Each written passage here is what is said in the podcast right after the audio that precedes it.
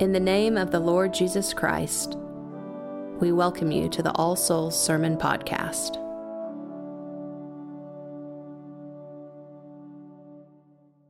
Did you happen to catch the opening line of the epistle reading? It says, For I reckon that the sufferings of this present time are not worthy to be compared with the glory which shall be revealed in us. This is perhaps a great theme verse for the church in 2020.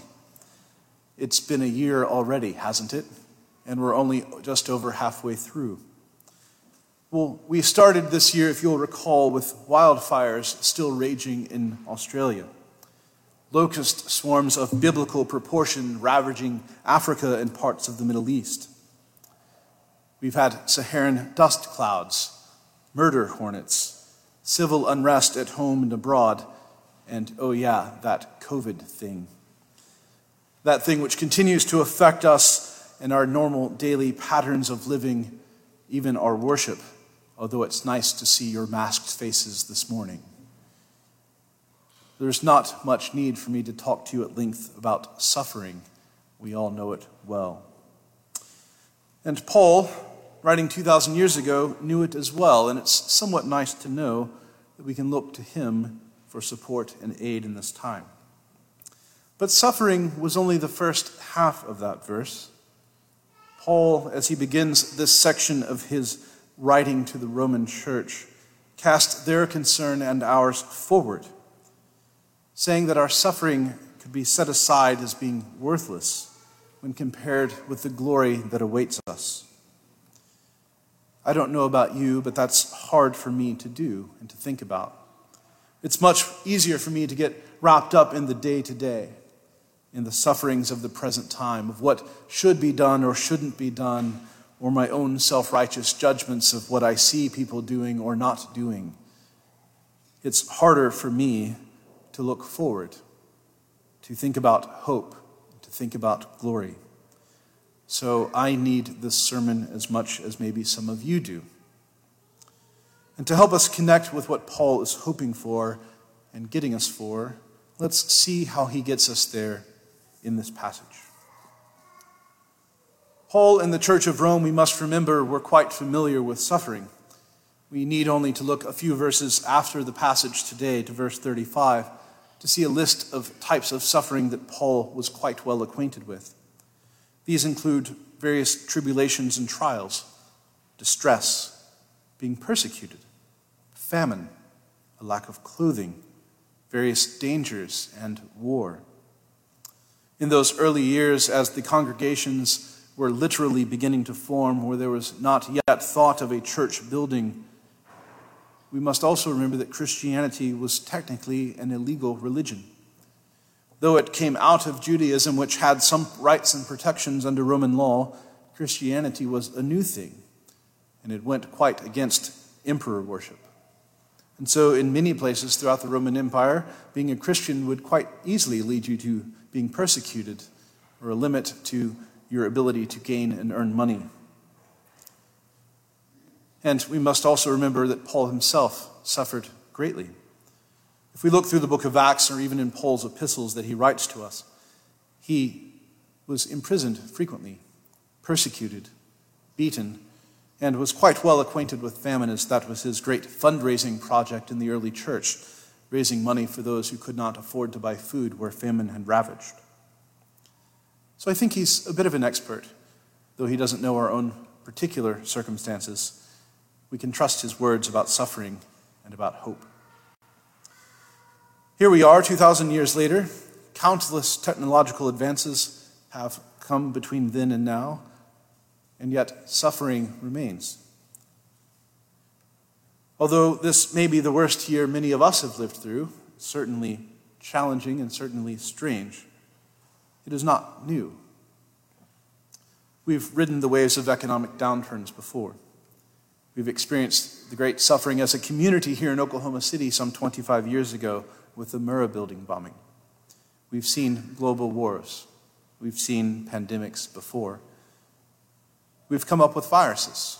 We've written new laws to help make things more just and more fair. And yet, suffering remains. As it has been from Paul's time and even well before Paul unto us today, suffering is close at hand. And even though we find better solutions, and the solutions of tomorrow, which may yet end COVID, which may yet end injustice in some part or in some way, suffering will remain. We still experience pain, death, disease, challenging relationships, loss of job, and countless other challenges along the way. Suffering seems constant, and the temptation is to sometimes wallow in it and think it can't possibly get better. But Paul is keenly aware, as we should be, that what we need is to have hope, to have a source of hope, to have something to look to that is beyond our current suffering. And that is where Paul takes us. And he starts by reminding us that we as humans are not alone in our suffering. We don't think about creation this way, but Paul does.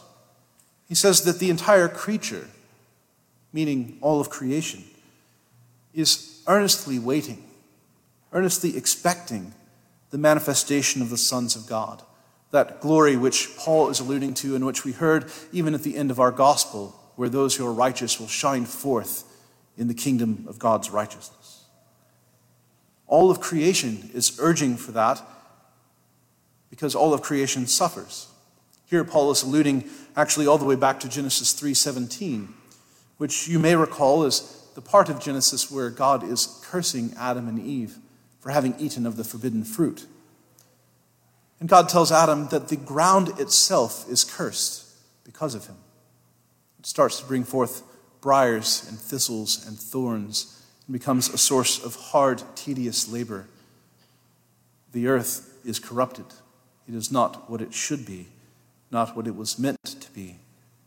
And so all of creation, along with us, yearns for freedom, freedom and redemption from bondage and corruption. And Paul brings out an interesting aspect when he talks about how creation waits. And I think encourages us, us to think about waiting in perhaps a different way. We are in the midst of suffering, we're waiting for hope and glory.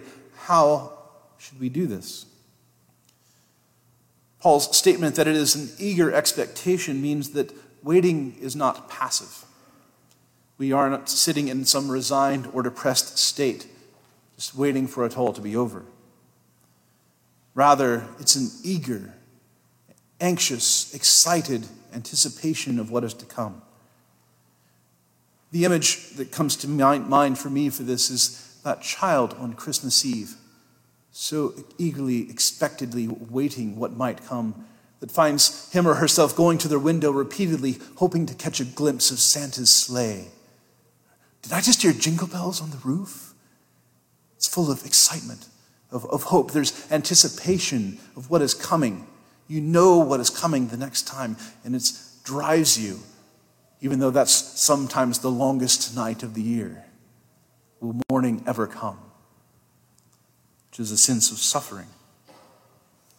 While we wait through suffering and through pain, there's hope. And Paul even uses an interesting word for the pain that we are suffering with creation in. The word he uses is actually the pain, the word used for pain of childbirth, which Robert Mounce reminds us that the pain of childbirth itself is not meaningless pain. For that pain innately comes with the joyful expectation of the new life that is yet to be born. It is a pain that is fraught with hope and joy and longing to see that life given. This is the pain Paul indicates that we are in. That it is not just pain for pain's sake, but a pain which brings forth new life at the end of it even though it seems far off and hard to hold on to. And even though we have received the down payment of the Spirit, we yet groan because hope does not get rid of suffering. Hope itself does not get rid of pain, but it does become a balm. Hope is the thing, Paul says, that saves us. And he has used creation as an example and links it to our own story to remind us and encourage us that our waiting is shared with creation in suffering, and that it should be waited upon with an eager and earnest hope. We should be so convinced of God's love for us, of his promises to us to return and make things right, that even and perhaps especially in those dark and stormy days, in this crazy year of 2020, we find our hearts yet strangely warmed and find ourselves at peace because God gives us peace and hope. Of course, it's easier for us to think about the suffering because we feel it, we touch it, we sense it to the core of our being. We can grasp it and know what it is. Hope is somehow different. As Paul alludes to, we can't see the thing that is promised, we can't touch it.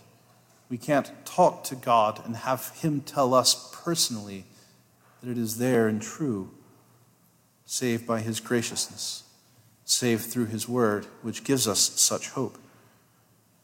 Therefore, it requires us to be intentional, to look forward, to look upward. It requires us to regularly recast our eyes upon the text of Scripture to be reminded of the promises of God, which is what Paul is calling us to this morning. To remember that Jesus himself said, Lo, I go to prepare a place for you, and I will come back and take you there. That we can trust it and hope in it.